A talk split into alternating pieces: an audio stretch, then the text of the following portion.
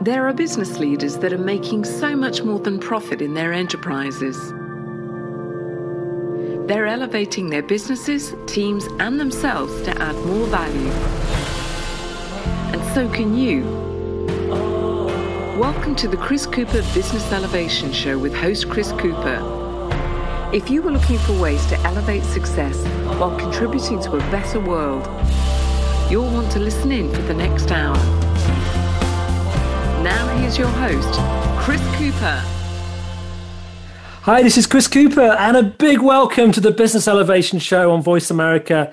I, I love doing these shows, and it's just wonderful to be back with you uh, again today. I, I, can't believe this is the 419th uh, show of the Business Elevation Show.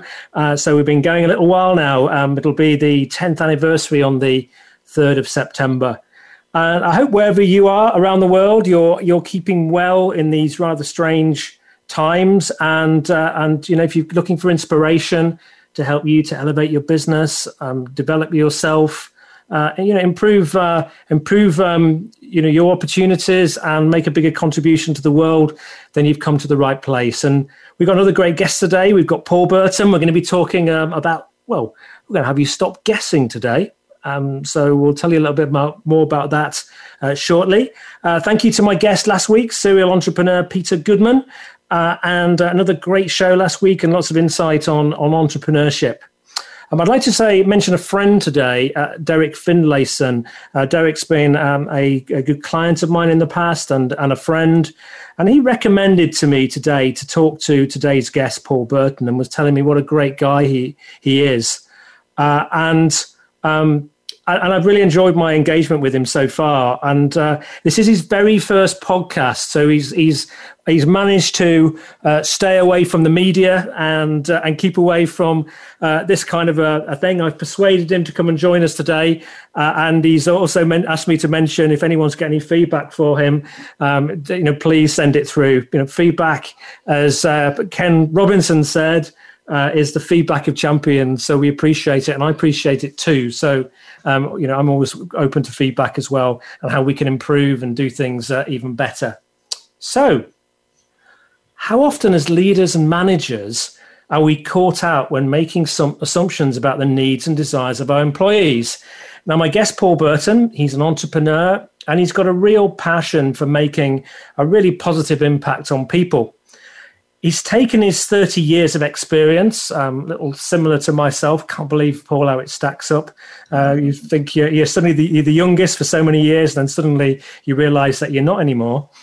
And uh, but what I think comes out of that, those years of, of work and communicating and connecting his experience. And I know, Paul, you've got wisdom. Sorry, I know, Paul, you've got a lot of lot of that.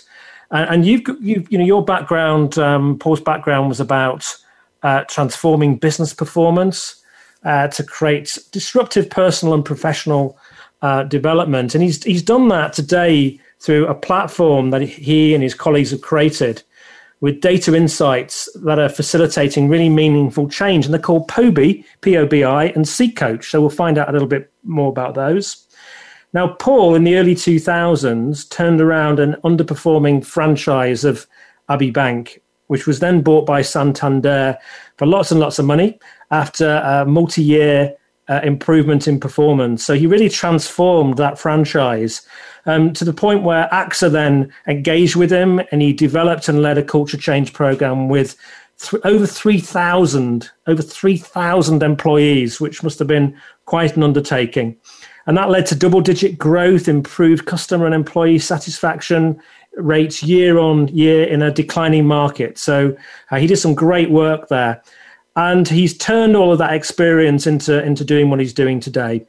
So we're going to talk today about some of the assumptions that you might you might inadvertently find yourself making about employees, but um, they could be at your peril. So let's uh, let's have a conversation about that. A big welcome to my guest today, Paul Burton.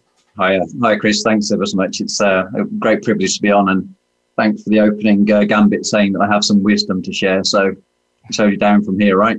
Right, you don't. No, it's only up from here, and you don't get on this show unless you've got some wisdom. So uh, uh, you certainly do. Um. So, well, tell us about where you where you're based. Where do you live? So I live in uh, Sherston, which is South Cotswolds, um, so down in sort of the southwest of uh, of, of, the UK, uh, in a little village. So just uh, just really privileged to be in a, in a in a great place, especially I guess you know what's been happening uh, quite recently in, in lockdown. It's uh, it's certainly not been a bad place to be um, to be stuck, shall we say?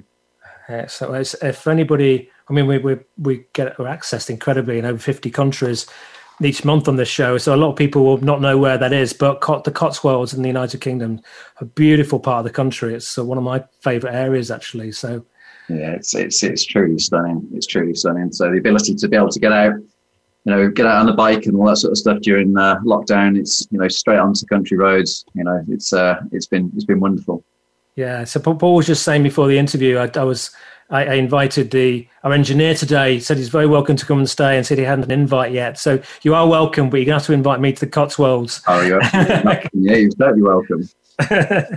so, so um, Paul, I mean, how has the last year been for you and, and, and your your family?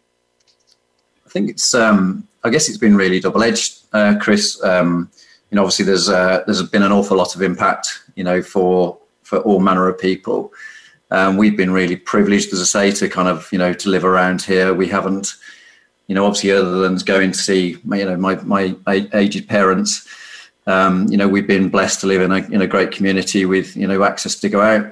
I think the big I think the big thing, well, I guess there's two things that happened for me. One is um, uh, we've kind of pivoted from a business perspective um, and kind of needed to um, from having a a business that's been set up to be able to kind of sell to you know kind of businesses um, uh, and a product that kind of really only got finished in the, in the last 12 months 18 months um, to find that actually you know we were at a point where we were wanting to talk to businesses, but businesses were not knowing whether or not they can keep the lights on and having a conversation with us was something that they just weren't ready to do. But what that meant that we did was actually develop out the, pro- the proposition to be able to, you know, support just individuals. So from a business perspective, it kind of it taught us a lot. Um, and actually, as a consequence of it, we're in a much better place to be able to kind of, you know, move forwards. On an individual perspective, um, I think I think in a sense it's been brilliant in as much as it's kind of it's made me stop and think and kind of reevaluate what I'm doing. You know, to a certain extent, I've been driven by having a positive impact on the business for so long that you just kind of drive, drive, drive, and to get to that point where kind of the world slows down around you, makes you think, you know, actually there's more, you know, to life than business, mm. and you know, there's there's aged neighbours. Uh, unfortunately, my neighbour, you know, lost her husband. Um, quite aged, and you know, other people around us have been impacted. But it makes you stop and wake up to you know community and about helping people. And you know, during the during lockdown, I don't know about you, but um, you know, I spent. I used to go out cycling, and I used to go out 100 miles an hour.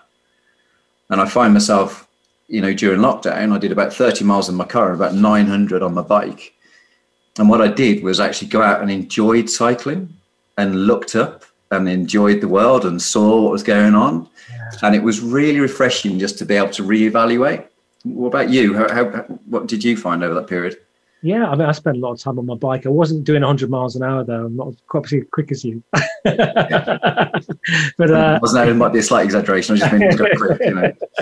I, I, I really enjoyed that actually. I did get on my bike a lot in the winter. I, was, I sort of Zwifted a lot, uh, and uh, I, th- I, think um, I think for me it's been a really creative year. I think it's helped me to step up and realize what's important. And we spent more time with the family, and I felt fortunate that I'm not, you know, not stuck in in like some people in very crowded accommodation or or in very close proximity without green space and things like that. So I feel very probably very grateful for my lot, but I'm also very mindful that a lot of people have been through a lot of hardship. I've, like you, I that's very close a neighbour. We've had three close friends who've lost parents, uh, uh, clients who've lost family members. Um, you know, over here, a lot of people have been badly impacted by COVID. So totally. I suppose it's about you know the fact we're we're here and we're able to help is to make the most of the, the, the precious opportunity we've got to be here. Really. Yeah, I think I think it's so true. And yeah, I think the bit is that you know during you know periods of change like this is when you kind of almost wake up and smell the roses and just kind of you know it's it's almost like a perfect storm. And I don't mean that in, in the sense of it's been a you know good thing, but it's been a prolonged change. And I know that a lot of people that I'm speaking to, a lot of friends in my family have kind of, you know, reevaluated. I know a lot of my professional colleagues and certainly some of my slightly older professional colleagues have decided that they want to retire. They don't want to just be, you know, running around at the pace of a bullet and going into London. You know, a lot of people have been moving out into, you know, into the countryside rather than being in the mm. cities and all that sort of stuff. So I think, I think it's, ta- I think it's kind of, you know, been a point of real reflection for a lot of people, as well as, you know, having to deal with the downside, which yeah. hopefully if we can I'm hoping because I know you know I love the work that you do and what you stand for about having a positive impact on people, and I'm kind of hoping that we can take some of those bits out of what we've got because I don't the change I don't think is finished by any stretch. In fact, so I think to a certain extent it's only just started, but I hope we can kind of bring bring those things with us and not forget it because they're like they're real bits that make us human, mm. if you know what I mean, rather than kind of just chasing the pound and you know the bar. So think it's a, a, a really interesting time. Yeah. Tell, tell us a little bit about, I know you're very proud about the work that you, you did um, did with um, the Abbey Bank, you know, and just tell us a little bit about that. How, did, how what are the key the key insights really around um, uh, you know how you transformed the performance of that franchise? Yeah, I guess um, for me it was I kind of uh, to a certain extent it was probably the, the was the making and the breaking of me to a certain extent, in as much as um, I'd been involved in turning around a lot of you know smaller parts of business or businesses in in AXA, in in in Abbey, excuse me, and um, I saw an opportunity in in the kind of the Bristol and the Southwest marketplace to get involved in a franchise and to be able to buy it at a very reasonable rate because it had been totally underperforming and had been for a long time and I just thought I could just waft into there and do what I'd done before, and you know, kind of make a difference. And you know, having you know given up a salary and moved a family and uh, all of that sort of stuff for the privilege of doing so, kind of soon found I was um, I was short of the skills that I needed to to kind of totally turn this business around from being 65% target and we needed to get above 101 to be able to kind of make any money back. And um, so I suppose I went in there a bit gung ho, uh, kind of fired a whole load of people, hired a whole load of people on the promise that they were better than the people I'd, you know, kind of fired. Um, we spent a load of money on training schemes. We spent a load of money on reward schemes, and we did have we had um, an uplift in performance to about in 12 months around about 85% target, but 85% target it might as well still be zero because it's not above the line. So it was a bit of a testing. It was a bit of a testing time for me. Um, and I guess the kind of the dawning realization for me was um, we had really tight performance objectives in place for people, so they knew exactly what they needed to do. But I sat down with a group of, you know, I had 19 sort of managers, and I sat down with them and I talked to them about, look, what is it that we need to do? What do we need to change to, you know, to get above the line? It's not, it's not beyond us, but what do we need to change? And so I talked to them about what great looked like you know, what does great look like to be a manager? And I might as well have had 19 managers that were working for different businesses because there was no synergy between what they were saying. There was no common understanding of what the skills that they needed, you know, to be able to perform brilliantly between them. And I thought, so, and I was kind of like, well, how, well, what we spent on our training on? You know, how do we, if we have no common understanding of what we're about doing and what the skills are, what is it that we're sending people to train on and how do we know it's the right thing to do? Um, so that was kind of the first point for me i guess really of a realization that you know, what we've been doing is we've been driving people hard against outcomes. Um, but what we hadn't been helping them understand is what they could do differently to change their performance outcomes because it wasn't known. Um, so i guess to a certain extent we, what we've been doing is we've been treating our people a bit like machines. Mm. You know, so kind of look, you're expected to do this. Go out and do it. You know, work, work harder. You must know what you need to be able to do to be successful. Go, go and do it. Why aren't you doing it? You know, okay, so you're not hitting the mark. I'll give you some support. Okay, you're not hitting the mark. Okay, this business isn't for you. But it's not kind of it's not the way to connect with people. It's not the way to run businesses. Um, and I guess for you know, and what we what we did was we stopped, you know, we stopped ourselves, um, and kind of started to check in with people about, you know, what is it that you can do differently. So we started to write out what great looked like for managers and, and individuals in the business, and started to equip them to be able to understand what they could do differently to change their performance outcomes rather than just working harder. I know that last time we were talking, I used the kind of analogy that there is an assumption just because we're human, everybody knows how to run. But actually, you know, if you watch people run, you know, there's very many different styles mm. of kind of running. And there's one guy that can do it in 9.68 seconds, whatever it is, and that's Usain Bolt. So if you can start to understand what he does and break that down, and you can give everybody that kind of secret ingredient, you can start to work out what you've got to do different. Whereas what we were doing really was timing people on the run and not helping them to know what they could do different. Yeah. yeah. So, so, so we just we've just got a about a minute's commercial break now. So this this is what we're talking about when you we entitle this "Stop Guessing." Totally, totally. It's kind of yeah. So how do we how do you help people through? You know, so we're all independent. So we're all individuals. You know, and we've all had different journeys. We're all unique. So how do you help individuals know what they've got to do differently to be able to change their performance outcomes if we're all unique we all have different starting places. Mm. and then how do you do that over a whole organization and multiply that impact from an individual perspective into a manager perspective into a business perspective? Mm, great. Excellent. Well that's really clear. We're going to go to commercial break now and after the break we'll, we'll, just, we'll discuss about some of the areas where um, people do guess and uh, maybe some of the ways that you can think about uh, getting that insight and understanding as to what's really going on. So we're back again with you in just a couple of minutes. Become our friend on Facebook. Post your thoughts about our shows and network on our timeline. Visit facebook.com forward slash voice America. Would you like to work personally with the host of this show to help realize your potential? Chris Cooper supports business leaders and high potential individuals to achieve greater success in their businesses and careers. Support includes the opportunity to join a high return group mentoring and mastermind program called the Achiever Program. One to one mentoring and coaching, facilitated leader development workshops and speeches. Email info at bemoreachievemore.com to arrange a free, no obligation consultation to see how Chris and his team can help you. Have you friended us on Facebook yet? Why not? Just go to facebook.com forward slash voice America or search for the keywords voice America. Once you are part of our Facebook network, you'll receive daily messages about what's happening with our shows, this week's featured guests, and new happenings at the Voice America Talk Radio Network. And you can add your voice to the always active discussions on our timeline. Just go to facebook.com forward slash voice America or search for Voice America.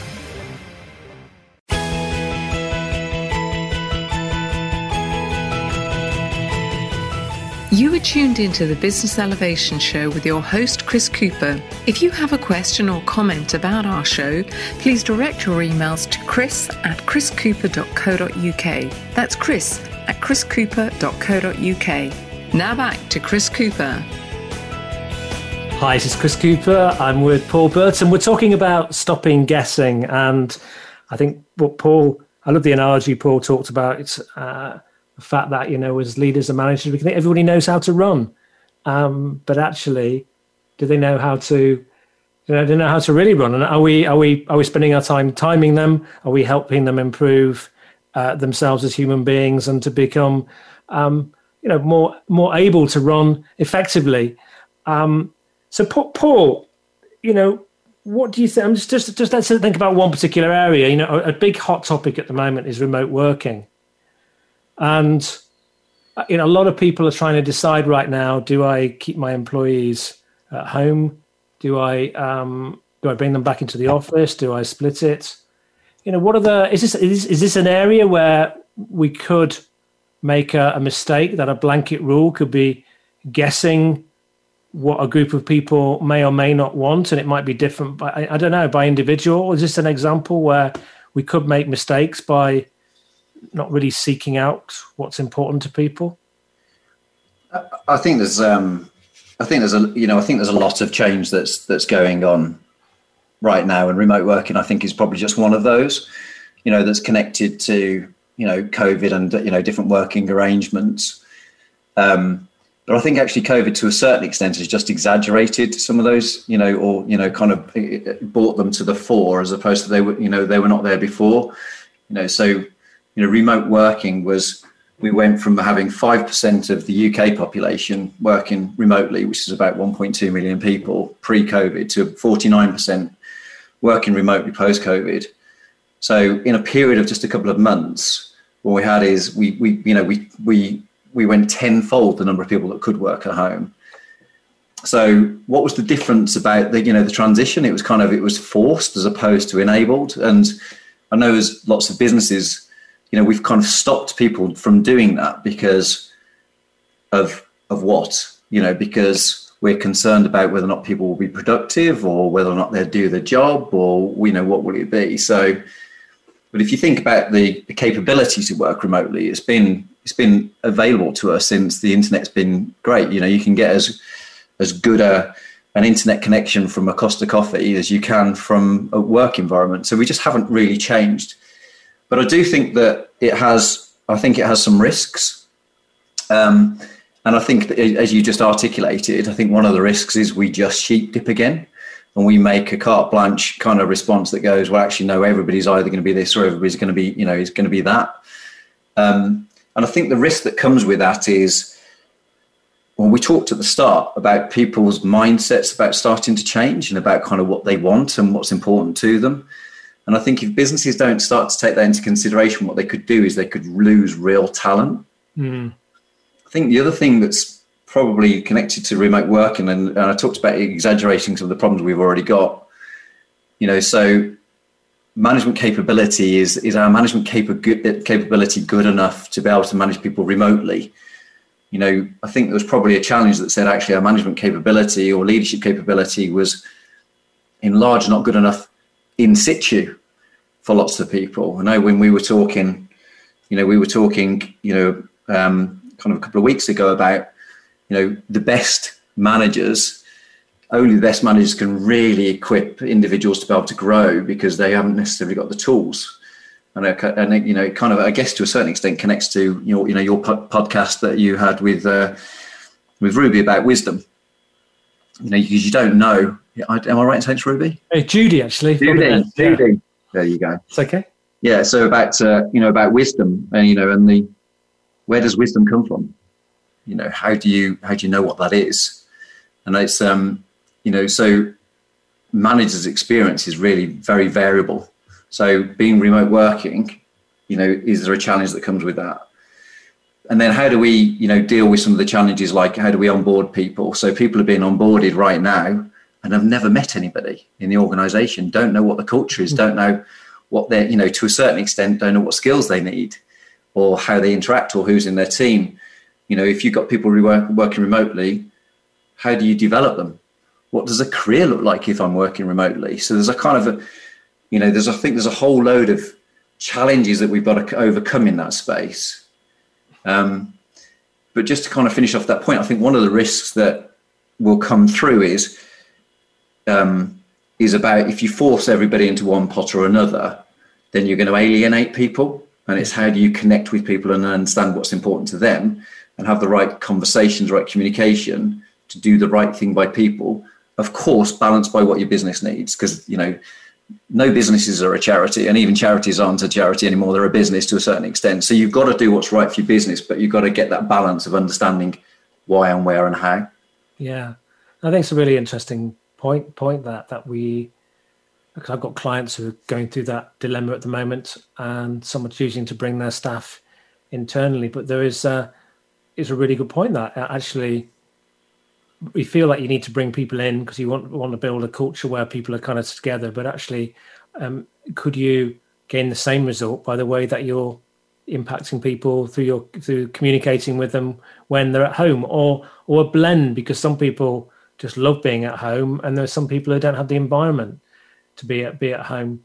So I think it's a really good point, and the point you made too about so you know what are your what are your kind of the what are the reasons that you're doing it? I think there's a, there's always a danger, and you see this with the public sector that you know processes become very arduous because they're aimed at 2% of people who might fraud defraud a system and not the 98% of honest hardworking people who would perform very effectively at home not not cheat the system but you by focusing on the 2% and creating those systems you tell everybody else we don't trust you totally i don't know I, I, I don't know about you chris but i don't i don't know anybody that you know that turns up to work to do a bad job I know people that do turn up to work and do a bad job, but not necessarily because of a desire to be able to do that. But sometimes it's around the processes that we, you know, we enforce or the systems that we force, you know, how we alienate people, how we turn them off early, early doors.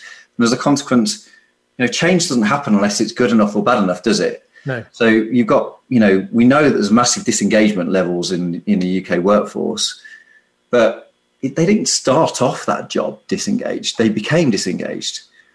You know, and why? So it's not. Is it on them or is it on us? You know, and then how do you be able to get to that space, and how do you how do you treat individuals as individuals and as adults, and try and get the best out of them? And that's and in my view, that's not sheep dipping everybody. You know, that's not treating everybody like a machine. That is about understanding them, getting close to them, understanding what works for them but balance with what's got to work for the business. Because as I said, you know, it's got to work both ends, hasn't it? But that's where kind of great leadership comes in. But the problems existed before. You know, those things, you know, existed before. It's kind of so what are the processes or what are the things that we're doing that are causing the problems, whether or not somebody's remote or whether or not they're in an office space. You know, what are the things that we're doing that's creating that issue? Because it's it's on us. So the, so the problem might be there's there's there's a, a, problem, an issue to solve, and the first thing is to guess actually it's your fault. Um, uh, when actually in reality we need to hold up a mirror first and say, actually, is this is this um, our, our fault really in that we've we've not created a culture, an environment, a system, a process that enables this this kind of approach to be effective because it can be. Yeah, you, you know, productivity rates you know, productivity rates have skyrocketed, right? You know, you know, over this period for, for the majority of people. I'm not saying it's carte blanche because obviously it'll be different from industry to industry based on what you can do remotely, but productivity rates have really gone up. And you know what that's done is started to cause the you know the question about wellness and about whether people are working too long. And you know you hear of you know some businesses are doing you know some innovative things like you know let's let's not work on a Friday or we don't have meetings on a Friday to stop the burnout. But is that you know, is that really solving the problem? You know, about burnout and about how people are feeling and how they're working. You know, does that treat everybody like adults? You know, to say, well, actually, we don't, we won't do meeting on a Friday. You can, I like it. It's, it's, you know, but is it, is it a solution or is it, you know, are we treating symptoms? Mm. You know, and you know, how do we get to a point where we understand what people want, we understand what people can do, we equip, you know, we don't sheep dip, you know, because we are all different. So, how do you understand what those things are and what's going to work for me um, by having, you know, the great conduit and a way of understanding that? Yeah, yeah. I think it's it's it's interesting. I've worked with a couple of clients today, and both of them are doing, you know, really well on the kind of fitness, and it's been inspired by the work I've done with them over the last year. One's uh, lost a stone and a half of weight, and he's going to lose some more for a wedding he's got coming up. The other one is uh, is is stopping smoking and is, uh, is, is getting fit, and uh, really really kind of proud of what they're what they're doing. Um, but it's probably there's a lot of wellness programs, aren't there? And some people are very very open to them uh, because they already feel they've got a need and they can tap into that culture and they can they can do wellness together. And there are some people who actually you know, avoid will avoid it. Uh, it's not high on their agenda, but we can assume, can't we, that it's on everybody's agenda when it isn't. Um, just from it's know, from a company perspective, it's great because it improves productivity when we are fitter, healthier, totally energized. Totally. I mean, it, it, it's an it's an amazing foundation, isn't it, for for all of us? You know, the you know the the the better you are, mind, body, and spirit, then the better potentially you are in life and the job you do, right? But you've got to want to be able to connect with it, mm. you know, as an, as opposed to being forced through it. Um, and you know, how do you how do you identify that? You know, so how do you help individuals identify with that? You know, and how do you give them the accountability and the empowerment to engage with what's right for them at their time. Yeah. You know, so it goes back to, you know, stop guessing. You know, so one of the things, I guess there's a few different strands, but, you know, what we talk about and what we did in, in, in the Abbey world was, um, and, and, and since and as a business is we've kind of broken down what we call, you know, sort of passport skills, you know, the skills and the behaviors that are going to, you know, that you can take into any job. You know, so technically you're going to need obviously some skills and behaviors, but pretty much there's a whole group of skills and and kind of wellness, personal, personal and career that you're going to need in anything you do. Your best technicians, your best IT guys are the people that have got great soft skills, are able to work as a team, are able to communicate, have got great personal brand, got great wellness. You know, those are the things that they bring. And then they've got you know great technical experience on top of that if you take that same person and put them into a different space like hr yeah you've got all of those skills it's really transversal you know you can move and i think one of the things you know to, i know it goes off on a slight tangent that's going on at the moment is we know that there's a lot of changes going on in jobs and the future of jobs because technology is kind of changing that and very quickly changing the work that we do you know and i think the the future frontier for us is humanism because technology is doing the technical parts of jobs and doing more and more of it. And what we'll do is we'll get less and less technical aspects that we need, probably more deep technical aspects in certain areas, but less and less because more and more of it is being done by tech. And that's only going to accelerate. Mm. You know, so the frontier is humanism, right? Because yeah. tech can't do what we do brilliantly, and we should celebrate that. But if it goes back to the bit that goes, but we're all different and we've all got different understandings of what humanism is and those skills. So, how do you kind of help people to be able to run faster by understanding the elements that come together in that? Because it just hasn't been defined by businesses, you know, and as a consequence, you have this gap where people just don't know how to perform or you've got values that go up on the wall and all that sort of stuff. And if you can understand those things in its kind of its entirety, and then equip individuals to be able to take accountability for it and measure themselves against it, what you'll find is that for me, it might well be wellness. For Flossie, it might well be listening and communication and relationships. For you know Ben, it might be evolution and innovation and how I think and how adaptable I am. And you know, for James, it might be I need to work on trust.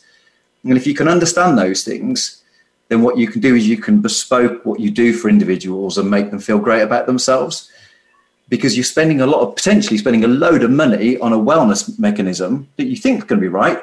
But if you tell me I've got to do wellness and it's not important to me, does it engage me or disengage me? Mm-hmm. Yeah, I think I think you've got to understand the person, and I think one of the we if, for those you mentioned the interview with Judy Robinett on wisdom, and we talked quite a lot there about one aspect of uh, wisdom is utilizing you know many tools that are available to help us understand people and and situations. And i use various diagnostics with my clients to help them do that. And uh, i think what i find fascinating with that is is that there's often assumptions made about people that aren't correct or there's frustrations with people which actually could be a strength if if it was fully appreciated not not not a weakness uh, and um, particularly when you understand as a leader your own your own skills and uh, and areas where you're not on your own flow, and uh, you might want people to be like you when actually they're better off being better versions of themselves. There's a lot of guessing goes on with people, isn't there? Yeah, totally. And again, it's getting that it's getting a common understanding, isn't it? Because if you and I were to sit down and have a conversation about something really quite you know simple about you know listening, you know, and what it is, we would both write down probably different examples of what listening is. Now, together they might make a great picture, but independently they're different. It's a bit like how do you kind of create that, you know, synergy where we both have a same understanding of what something is? Because the assumption, wisdom, you know, if you take wisdom, you know, what is it? It's kind of, you know, it's experience, it is knowledge that's been built up, you know, over many years, an application of that, right? well, how do you give wisdom to, you know, for, for to you know to a youngster? How do you? I mean, we're working with the University of West of England, which is amazing. We're working with a group of uh, you know entrepreneurs who are doing an entrepreneurial course, um, and they're learning about everything else that is outside of themselves. You know, they're learning about how to, you know, kind of run a business, or they're learning about technology, and they're learning. So that you know, these guys over four years will have spent forty thousand pounds or just short of, yeah, in their student fees, and they know nothing about themselves. themselves, no. Or how to present, or how to engage, or how to, you know, or how to work with people. They know nothing of that nature. You know, so how do you give them that? Because that's the stuff that businesses are moaning about and going, our education system isn't producing people that know how to do. No, but the cynics, I mean, I, I, we have several university clients, so should be a bit careful here. Um, however, what they, they, the universities have to do is they have to get their curriculum through exam boards who measure the wrong things often. It's about it becomes about knowledge and academia, and but the first thing is it all starts with you, and those courses should you know help people get a really deep insight of themselves before they go into the workplace. Um, but unfortunately, a lot of the people who work in that environment are too scared to get a deep insight of, into themselves, um, so they rather talk about external things. Yeah, totally. But it's also understandable, though, isn't it? Because like if you think you know the pace of change, you know so these systems and processes and kind of institutions have been set up over many many years kind of you know pre you know pre you know, you know web you know the web and you know access to all this richness of information you know when was the last time you looked at an encyclopedia mm. you know you just don't do you? Because it's all at hand. So you know and i think what we've got is more and more as a you know as i said in the workplace is more and more of what's been done is being done by you know by technical you know by digital intervention or by machine clever machines or robots that are doing things. More and more of those jobs are going. And more and more of what we need and our frontier is going to be about humanism because yeah. you know so if you take you know you know some of the best diagnosis is done by computers not doctors you know most some of the most accurate is done but you don't want to be told that by a computer. Yeah. you want a digit you know you want an intervention don't you? So it's kind of it's about how quickly you know our in- infrastructure and everything catches up with the change because it you know digitization has gone so quickly you know it's changing the face of what we do. Yeah. Great. We're going to go to commercial break there again and uh, we're going to talk after the break um, a little bit more about people about development and uh, developing people.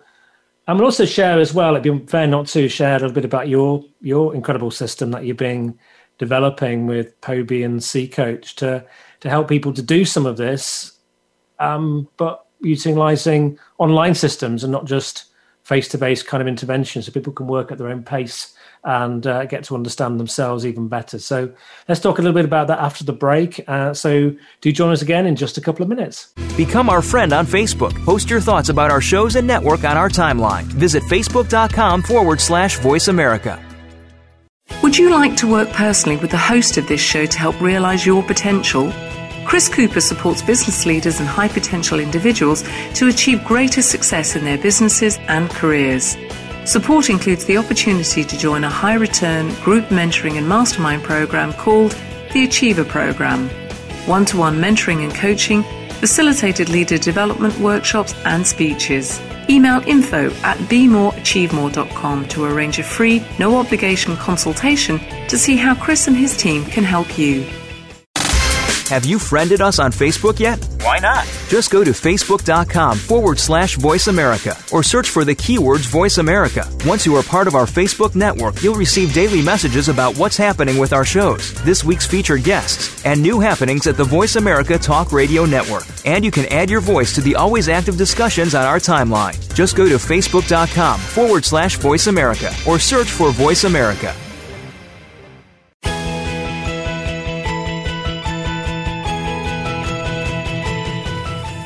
Tuned into the Business Elevation Show with your host, Chris Cooper. If you have a question or comment about our show, please direct your emails to chris at chriscooper.co.uk. That's chris at chriscooper.co.uk. Now back to Chris Cooper. Hi, this is Chris Cooper. I'm with Paul Burton. We're talking about well, we're suggesting that we all stop guessing really when it comes to uh, comes to our people and what their needs might might, might be. So, Paul, uh, learning and development's a interesting area, and I've certainly experienced only only recently uh, a situation where people in an organisation were being offered uh, some learning and development which really didn't meet their their you know the, the way they wanted to learn, uh, and because um, they hadn't been asked really, and they'd, and they'd been out to look at a system in the marketplace, and they'd chose it without um, discussing with their employees first. So is is this an area that we can we can make lots of lots of guesses and get it wrong? Yeah, well, you know, we've we've we've I guess to a certain extent touched on some of these, you know, some of the issues that are kind of attached to this around, you know, kind of awareness. So, you know, the awareness of what the skills are to be able to do a job and a breakdown of that, you know, as opposed to just kind of knowing what the outcome is. Because mm. um, if you don't, if you don't know the component parts to doing a job and the skills that you need that are in there, how do you identify what you're going to do differently to change your performance outcomes? And I think, you know, if you think what, what data do we typically have in organizations about our people? What would your, what would your experience be? I think I think I think limited. Yeah, and I, and I think it's really it's historical data. So we'll know about absenteeism, we'll know about holiday, we'll know about pay.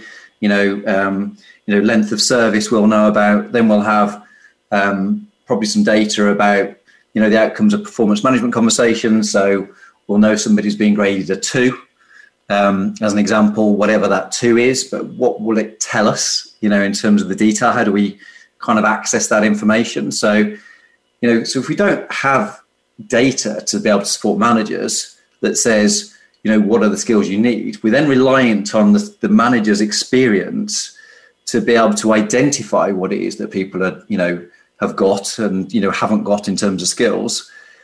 So what happens quite often in my experience is you get to an end of your appraisal or you'll get to a point of time where there's a performance management conversation and it will be what training do you think you need and as an individual if i don't i don't know what i don't know mm. you know, if i knew it i'd have already done something about it in probability so you know tell me what should it be well you know your performance isn't great in these areas okay so what do i do well what courses are available. Let's have a look at what you could go on. And it becomes what's available rather than what you need. Yeah, I also, I also think what happens is that the, sometimes this uh, people people who are praising they look at somebody and say, well, you know that you need um, you know a, a greater sense of detail, and, and they look at that because actually they've got a great sense of detail, and in comparison to them, they think that person should be like them. So I've done I've experienced people who've had 360 degree appraisals, and I could, um, I can, looking at those comments, I can, I know what kind of a profile the person who's given that comments and feedback to that individual is. Um, however, what they're all saying is you should be more like me. Uh, and, and the reality is, what we want them to be is more the best versions of themselves. Totally.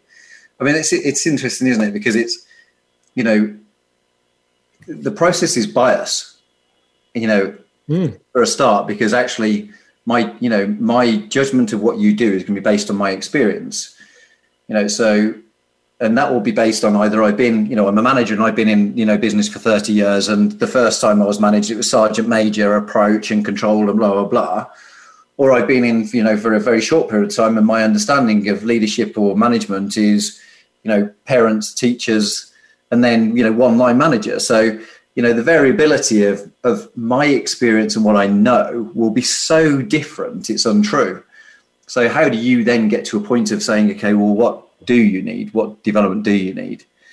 And again i think the other thing that we do is we you know it's managers have got a poison chalice haven't they? Because they're they're in charge of development. Mm. you know we say that individuals are in charge of development but you know are they? Can they be? Mm. you know so but actually only one person can change that you know an outcome of you know or their capability and that's themselves. And yet we don't equip them very often to be in charge of their own development. I don't mean we don't say to them we are i mean we don't equip them to be. So just just going to that point you know let's let's talk about Pobi and c c coach. Um, because i think what i've i've understood from your technology and having had having had a look at it is that actually what it helps one of the things it helps is the individual to equip themselves to be able to answer that question of what what development do I need. Yeah, um, totally. Um, so to tell us a little bit about what what Pobi, Pobi, and what C-Coach. Uh, what you know, what what are those tools? Uh, how do they help people? And um, you know what's the, what's the benefits from them really? Yeah. Okay. So thank you. So po- Pobi is a business to business offering, and C-Coach is an is an offering to individuals to you know public.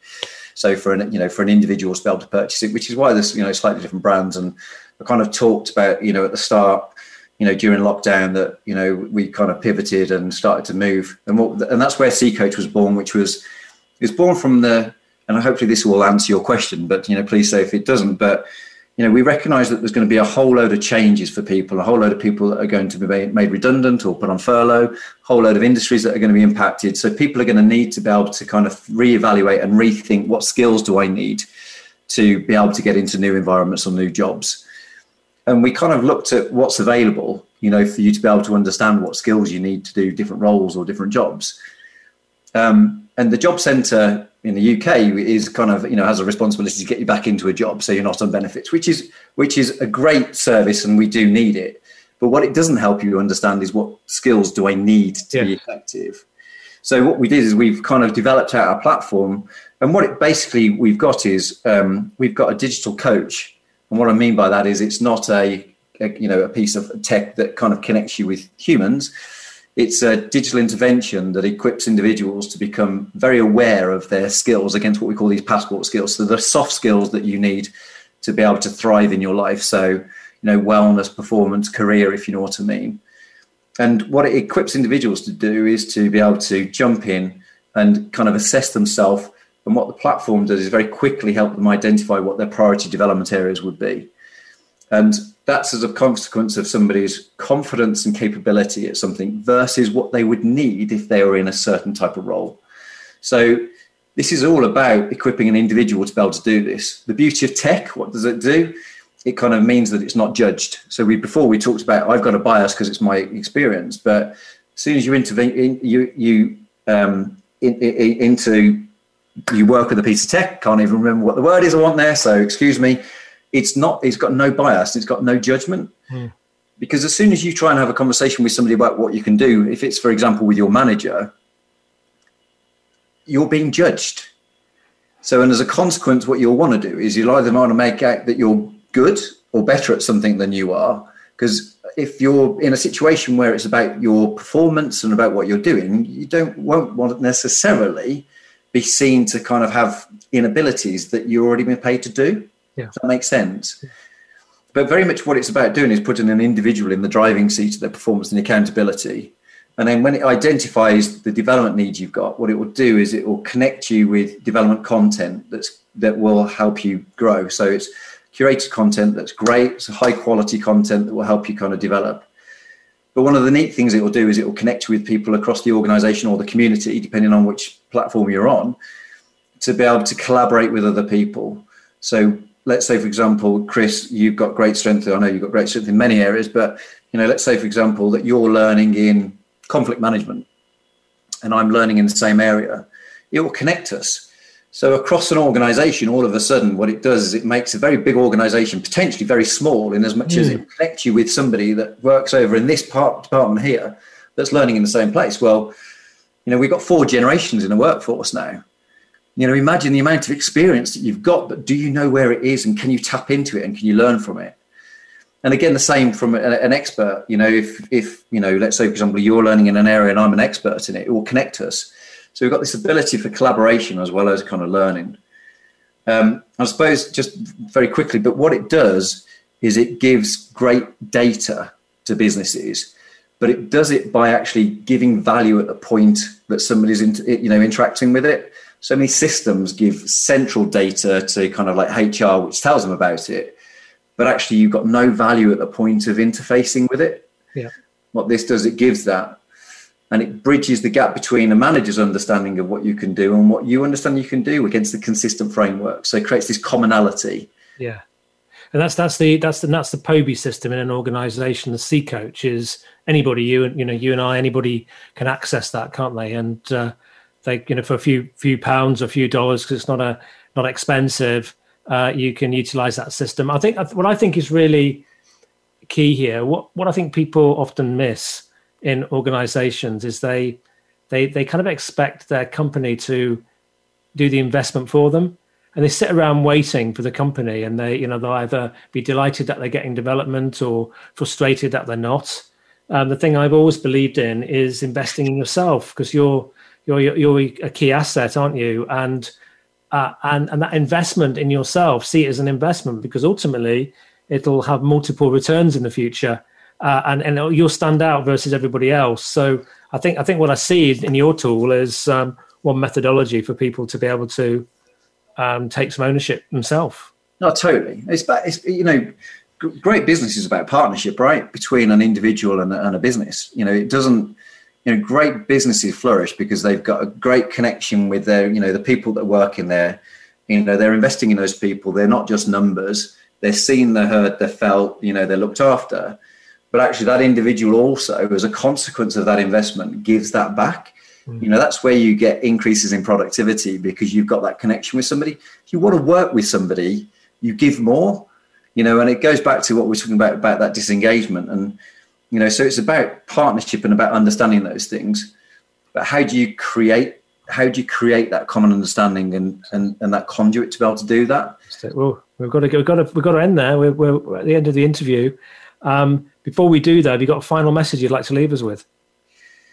Uh, so just i just think you know it's about treating you know for, for me it's about treating individuals as just that you know you know as individuals you know really getting to know them and understand them um, as I said, I think that the future of our, you know, the future of work for us is humanism.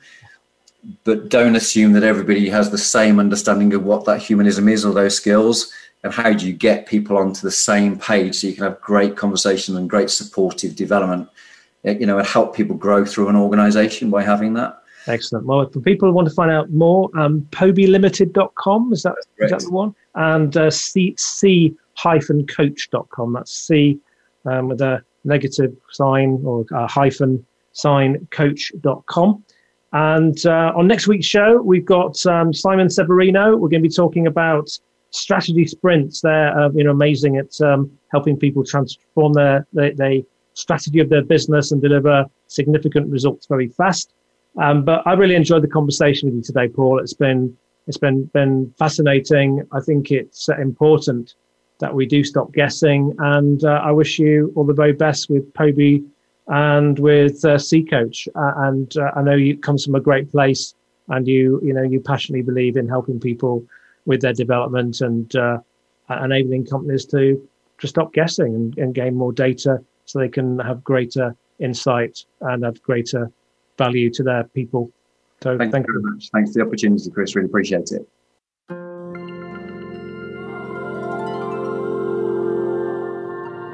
We thank you for listening to the Chris Cooper Business Elevation Show. Please join your host, Chris Cooper, again next Friday at 8 a.m. US Pacific Time on the Voice America Business Channel. Be more, achieve more.